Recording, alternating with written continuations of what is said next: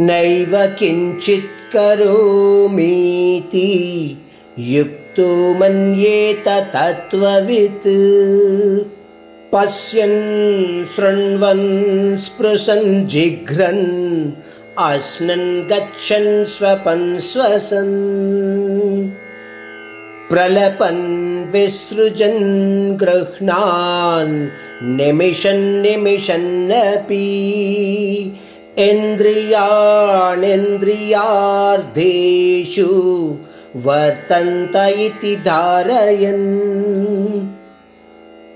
ముందు శ్లోకంలో చెప్పుకున్న యోగయుక్తుడైన వ్యక్తి ఏ పని చేసినా సరే అంటే చూస్తున్నప్పుడు కానీ చెవులతో వింటున్నప్పుడు కానీ చేతులతో తాకినప్పుడు కానీ ముక్కుతో వాసన చూస్తున్నప్పుడు కానీ నోటితో తింటున్నప్పుడు నడుస్తున్నప్పుడు పడుకున్నప్పుడు శ్వాస పీలుస్తున్నప్పుడు వదులుతున్నప్పుడు మాట్లాడుతున్నప్పుడు ఏదైనా విషయం గురించి నేర్చుకుంటున్నప్పుడు కనులు తెరిచినప్పుడు మూసినప్పుడు కూడా ఇంద్రియాలు వాటికి కావలసిన విషయాలలో అవి ప్రవర్తిస్తున్నాయి.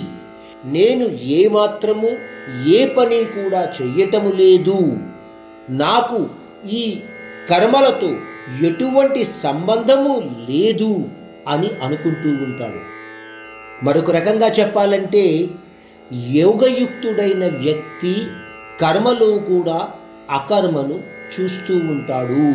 అన్ని కర్మలు చేస్తూ కూడా కేవలము ప్రజాహితమైన కర్మలు మాత్రమే చేస్తున్నాను. ఆ కర్మఫలాలతో నాకు ఎటువంటి సంబంధము లేదు కాబట్టి నేను చేస్తున్న కర్మలో కూడా ఆ కర్మను మాత్రమే చూస్తూ ఉంటాను అని అనుకుంటాడు యోగయుక్తుడైన వ్యక్తి.